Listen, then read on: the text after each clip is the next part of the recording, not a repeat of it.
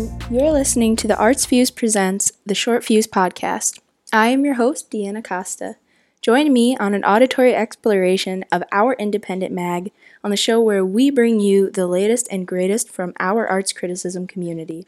On today's episode, we'll be featuring and speaking with a fantastic author. I don't want to give too much of a uh, preview on this one because I think that Felicia and I do a great job of that.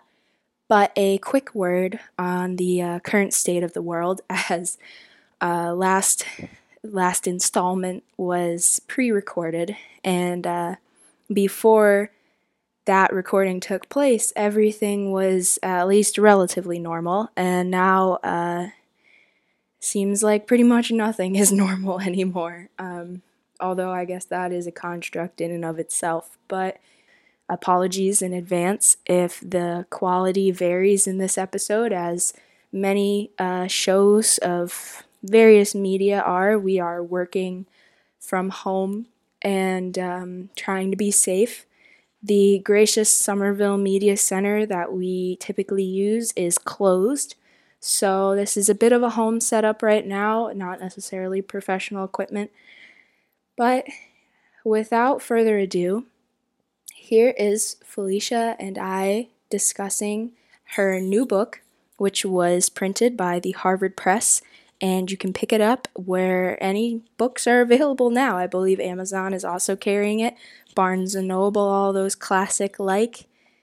And as always, thanks for listening, thanks for sticking with us, and if you feel like you need a friend, we'll have the email address in the end of the episode, just as we always do.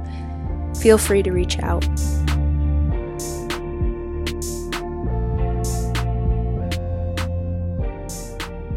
All right, well, hi everyone. I would like to introduce to you a guest coming in virtually all the way from San Francisco, and we're very excited about it.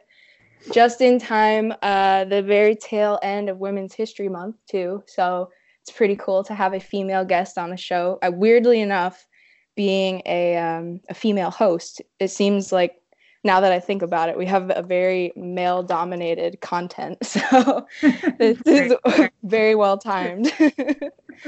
um, but anyway, the author, and please tell me if I mispronounce your name, is Felicia Angeja Viator.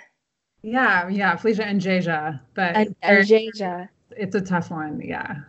uh, and your book is To Live and Die in L A, How Gangsta Rap Changed America, which is a hefty title and doesn't really need much introduction. So if you would like to take it away and tell us more about yourself and your background and how this book came to be, that would be awesome.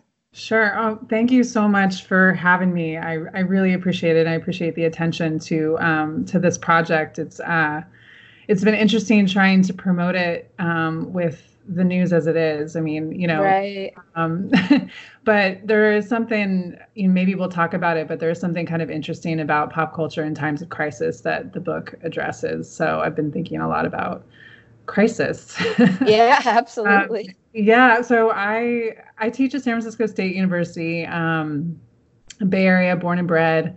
Um, so yeah. And, um, I spent, yeah, part of the nineties and the aughts as a D J, actually, uh, in the Bay Area hip hop scene, um, and then eventually became an academic. So, you know, sort of um, very different career paths at different points in yeah.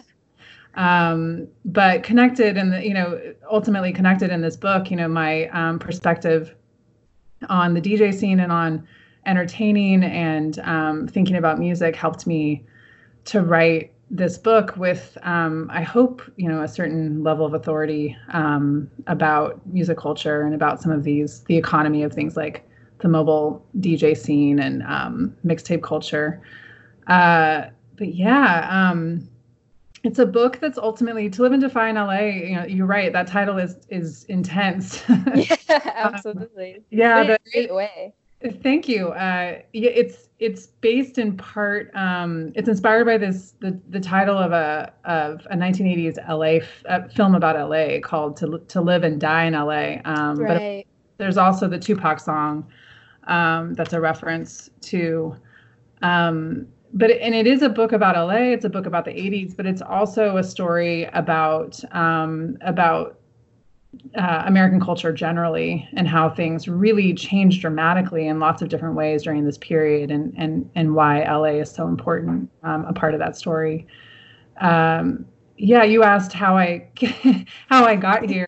Um, yeah, yeah, it's it's funny because you know I, I have a lot of friends that that know me originally as a D J, um, and mm-hmm. were kind of surprised that I wrote a book. um, in DJing was such a big part of my life. Uh, it never was a career path, though. It was kind of just this way for me to explore who I was and and um, help me pay rent, ultimately. Right. Um, and I was just so deep into music uh, as a teenager, and then when I was in college. And so um, finding my way into the D J scene, working as a D J in the Bay, um, really allowed me to solidify my role inside Uh, a hip hop scene, which at the time was um, predominantly male. I mean, in terms of the D J right. scene, I mean, right. we're all male. Um, speaking of Women's History Month, right? Yeah, absolutely. I was going to mention that too. Yeah, I mean, I it was a scene in the nineties that that um, didn't tend to to see women as knowledgeable or as truly invested mm-hmm. in them, right? So, um, you know, once I was part of that scene, it was really important to me, and I was conscious of the fact that as a D J in this virtually all-male world, that I was breaking down some barriers for other women who would come after me. So, um, and I was deeply influenced by one of the few other women D Js in the scene at the time, this woman, Pam, Pam the Funkstress. Um, mm. Yeah, she was part of a of a Bay Area rap group called The Coup, um, and she was also a club D J, and I just was so um, obsessed with what she was doing because it was just so rare to see a woman in that context, um, and so you know that that was a big part of my inspiration. Um, and then, I mean, I was studying history in college at the same time, and then oh, really, I see, and wanted to go to grad school, and um, so the D J thing wasn't a long-term career plan for me, but the two things did overlap just because like I was so interested in history and so interested. Mm-hmm. music that I was reading a lot about the history of music, including the history of rap, right? There wasn't a lot of stuff right. in the nineties about hip hop, but I was reading everything I could get my hands on. Um, and I was just kind of underwhelmed, you know, honestly, um, in terms of what, especially in terms of what I could find, the little I could find that had been written about West Coast mm-hmm. hip hop was just um, not satisfying. Like it didn't get into the nitty gritty. It didn't sort of explain if or why this stuff was meaningful historically. And so I just right. maybe as a historian, um, I could dig in and um, say something about the music that um, hadn't yet been said. So, you know, it wasn't the perfect, the most like logical transition from being an entertainer essentially to being um, a mm-hmm. professor, but, uh, but you know, here I am. Yeah, that's honestly an amazing story. And um, it's funny too, because I think your story coming on to this show is like the perfect place to be because I also uh, D J'd while I was still in college. Oh, wow. And um, I was more a uh, radio D J though. I did a few live events, but I mostly stuck to on air. And um, I interned at local radio stations to my hometown, which is in upstate New York. So it, it's really fascinating for me to hear how your life kind of, you know, had its bends and turns, because mine has been sort of similar. Like I also minored in um, in history in school, majored in journalism. So it makes sense why I'm here in this sense. But um, I don't work full time in history or journalism okay. or uh, academics, but I am going back to school very soon to uh, Emerson College here in Boston. And um, I think it, it's funny because going from the journalism, history education that I have transitioning now into a master's program that's all focused on publishing and writing. Um, there's there's a lot of people I've seen on the accepted students pages that are really excited to talk about what kind of books they would look forward to publishing. Yeah. And I am like not amongst any of those folks. I'm like more in the magazine side of life. Yeah. And it's because I like music. And so like, I totally hear what you're saying about how a sort of like historical, analytical point of view, like To Live and Die in L A projects, it it is severely lacking in a lot of senses, I think, when you start talking about academic musical writing, because you do have such a real world experience with the content that you're writing about. It's clear that you aren't just coming from a, either a historical or analytical point of view. Like, you have sympathy for all the people that you're writing about. You understand their entire situation. It's not just kind of like, you know, oh, this is uh, this is like a sociology paper, and I don't really know these people or their experience. Like, you, you were definitely on the cusp of that. I that's that's so kind of you. I um, it's funny that you say that, you know, you you aren't in the category of, you know, other people who are thinking about what book what books they're gonna write, that you you know you think about journalism. And it, I'm it's funny, like, I'm a historian and of course, you know, had been working on this book forever, but I right. always wanted to. Um, I think I just I was. Um, dreaming of being a journalist, honestly. I mean, I like I I think I read far more journalism than I do academic writing. I you know mm-hmm. I lean toward it. I I enjoy it. I mean, I think the thing that frustrated me about a lot of what had been written about hip hop for the first decade or so of, you know, that that field called hip hop scholarship was that a lot of it was just not um easy to read. And I and yeah. I don't mean that in the sense that like it it like I it wasn't hard to understand. It was just not, not, it, it made you not, uh, it almost made the music seem boring. Yeah. The way in no, which I get what you mean. Sucked the life out of, uh, out of the music that we all felt was so dynamic and so powerful and so, Absolutely. um, and so unique. And I just was consistently frustrated with that. And, um, And one of the ways that I pitched this book to my editor at, at Harvard was to say that, like, look, like, there's a lot of hip hop, there's a lot of hip hop scholarship out there, but this is not hip hop scholarship. Like, this is mm-hmm. some, this is basically a story um, about rap and about the people making it that, um, you know, I think hasn't yet been told, and I think n- needs to be told in a way that um, feels meaningful and, yeah. you know, that that people can. Um, That that's aimed at a general audience, you know, that yeah.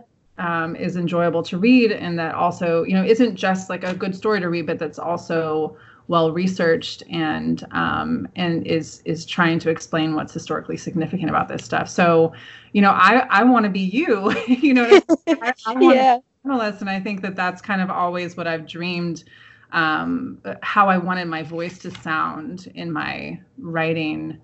Um, you know, I, I didn't want it, my stuff to be sort of um, uh, assessed or pinned as like academic writing. Mm-hmm. Yeah, that's almost like an epithet. Yeah, in a way. I mean, I think um, you are uh, also a professor too, right? Or an assistant professor. Yeah, yeah. Yeah. So I, I'm sure that whether it comes out in conversation with students or in um, you know, your reviews and things, that you can get a sense for a reading that students really responded to versus a reading that they were like, oh God, I, I really trudged through that. Why did you assign this to me? And so that's that's what I was thinking about actually as I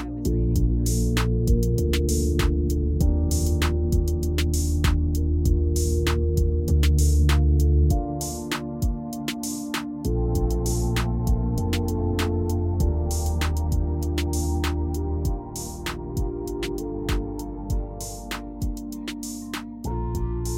through.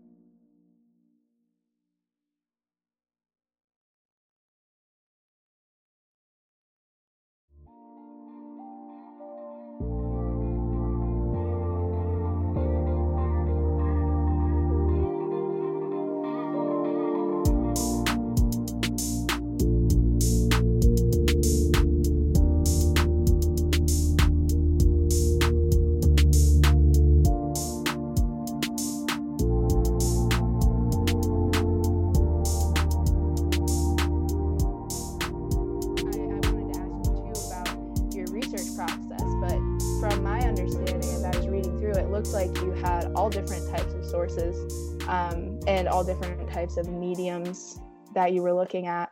And I think that made it much more dynamic. Thank you. Yeah, I mean, it, the, I mean, you, yes, I think you you hit on, upon something that um, is important about the work, is that I, you know, I do depend a lot on journalism in this um, mm. in this book.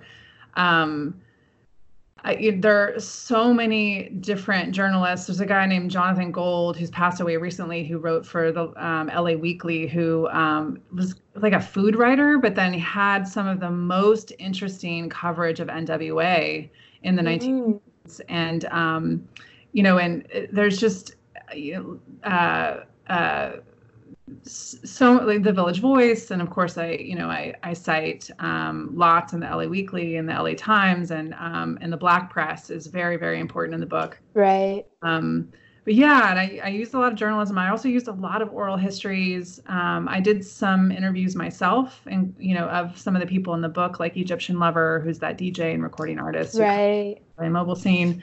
Um, I had the privilege of talking to to Greg Mack, who's of course the music director, was the music director of Arcade A. Mm-hmm. Um, and I used a, I, I mean, for a book about rap, I think people expect that it's going to be based largely on interviews with artists. Um, and I think a lot of the, a lot of the books out there right now about rap um, mm-hmm.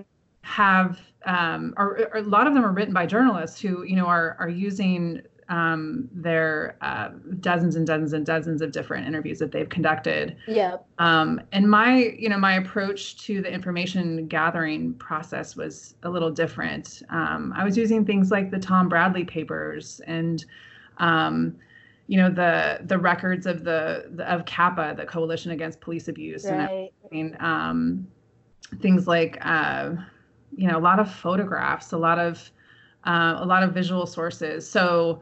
Um, I mean, it's it's important for me to use a wide variety of sources, not just journalism, but all these other things, in order to mm-hmm. fully flesh out these characters, in order to kind of understand not just like what people are saying now about what happened then, but also right.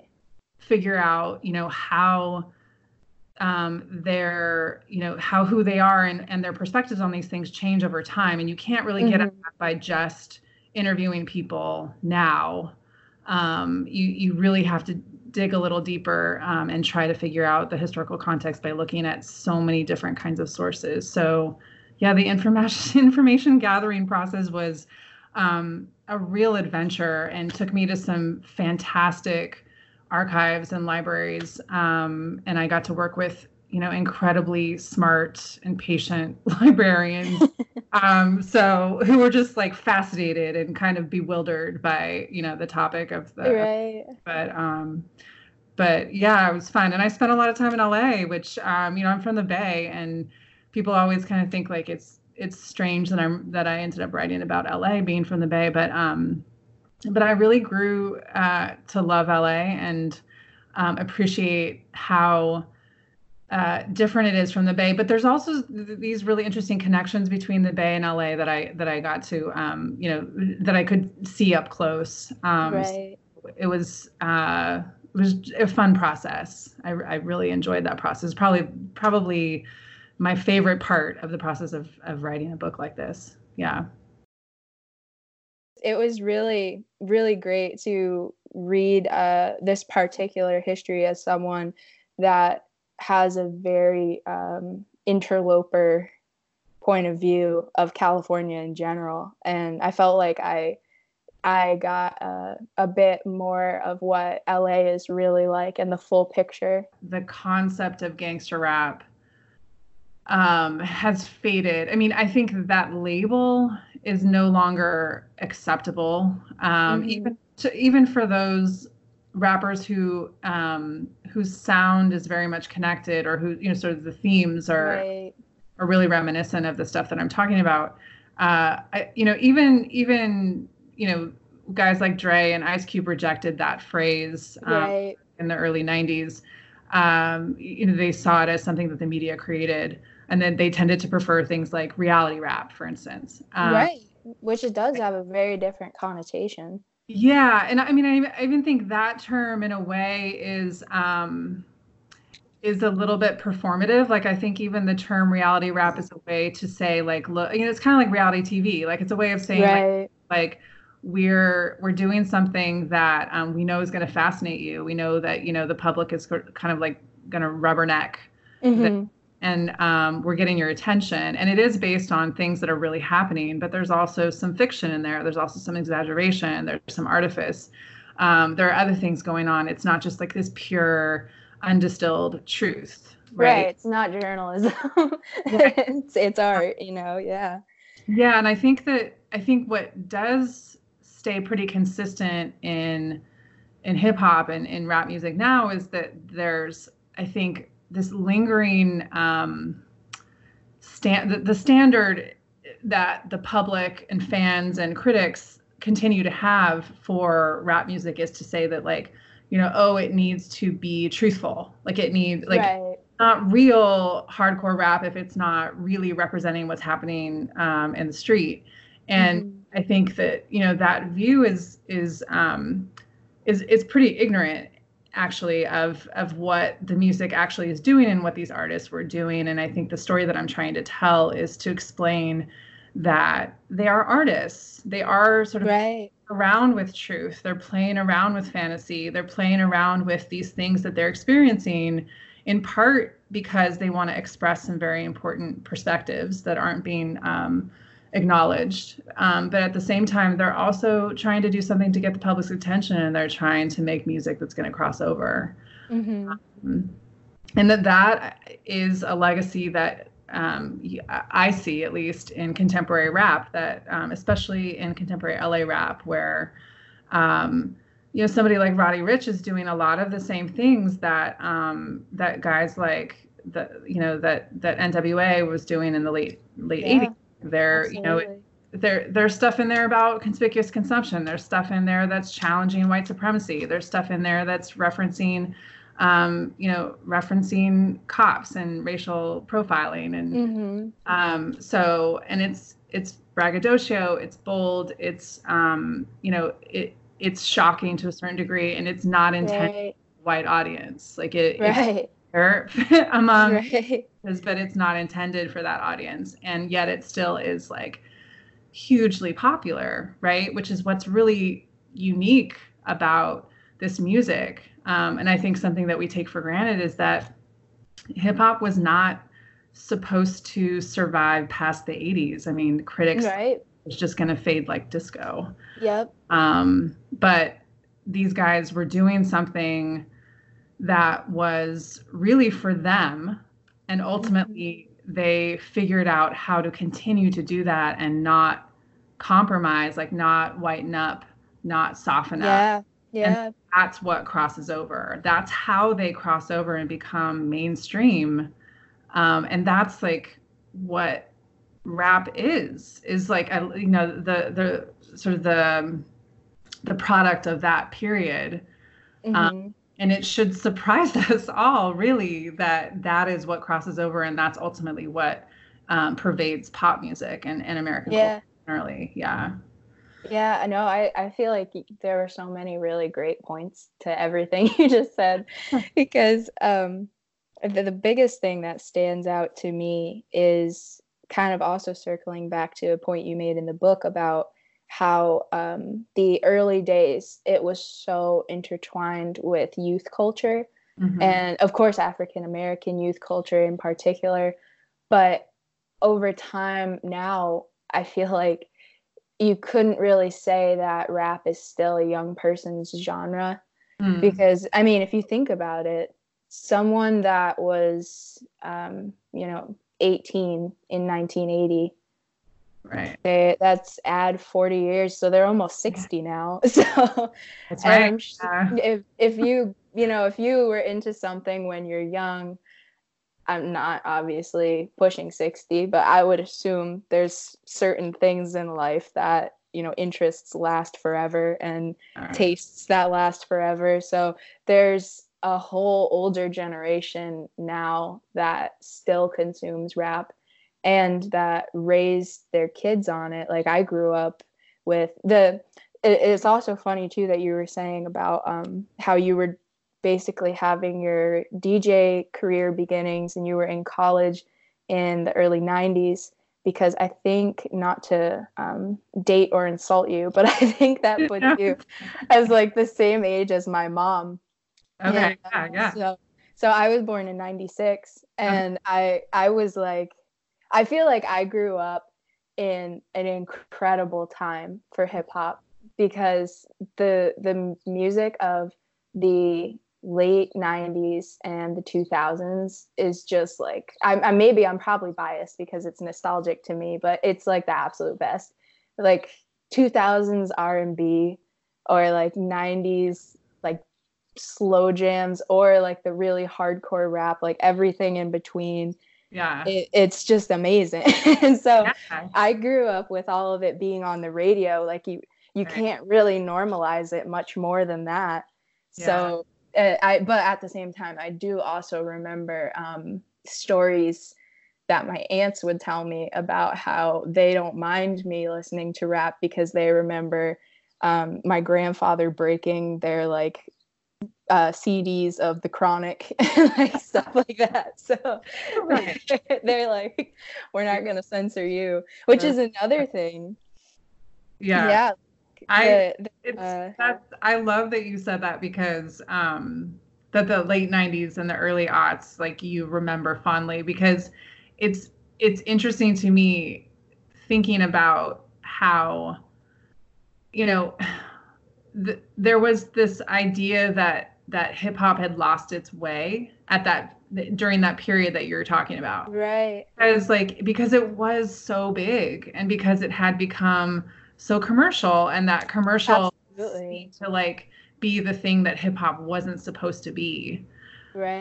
Um, and so you do have a lot of like those early old school fans that, um, that felt like hip hop had, had, you know, was dying essentially. Right. And it my, definitely did. Change. Yeah. I was, I was a D J during that period, and my perspective on it was like, this is really, you know, this is um this is a renaissance in a way. Like hip hop is blowing up, and it's yeah, like it is in everything. Everything you hear, you hear like um the influence of of Dre's production. Like you hear, mm-hmm. um you know, you're you're hearing that eight oh eight. You're hearing um you know the themes and sort of thinking about hip hop in terms of style. It's it's it's mm-hmm. everywhere. Um, And for me, it was really exciting, and it felt right. But for other folks that didn't want hip hop to change that way, it seemed um, it it didn't seem like a good thing. Um, and now, you know, now me being where I am and and having a hard time like keeping up with how quickly and rapidly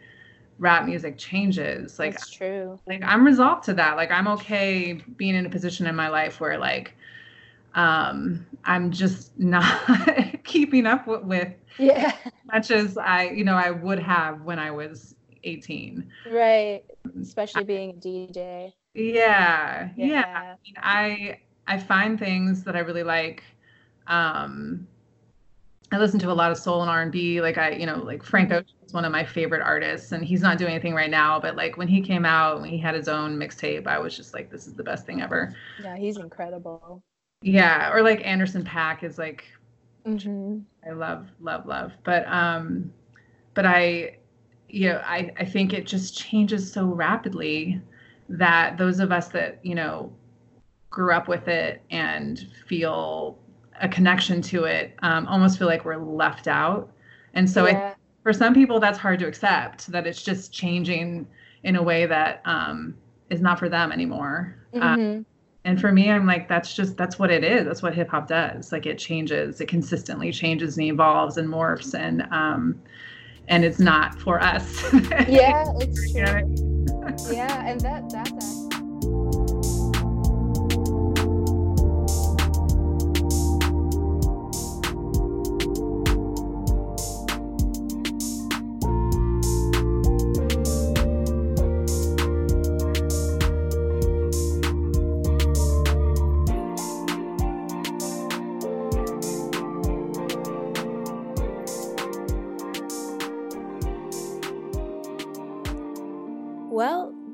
The short of it.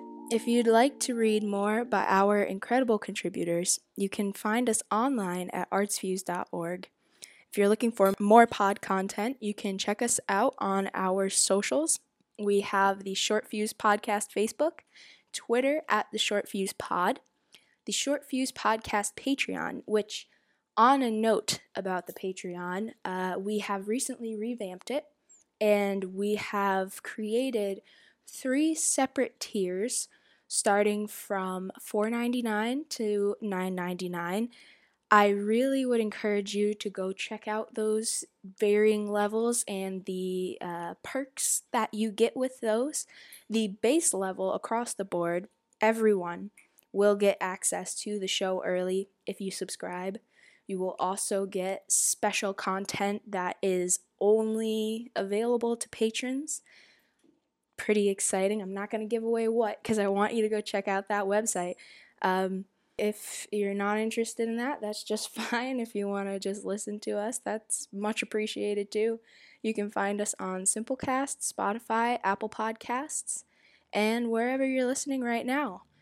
Um, once again, folks, you can reach out to us at the Short Fuse Podcast at gmail dot com. If you have any questions, comments, complaints, suggestions, or you just need somebody to talk to about this weird and wild time that we're currently living in. I know that I've had to lean on just about everybody I possibly could, so um, we're happy to be that person for you. Thanks again, everyone. Stay safe out there, stay healthy, and we will speak with you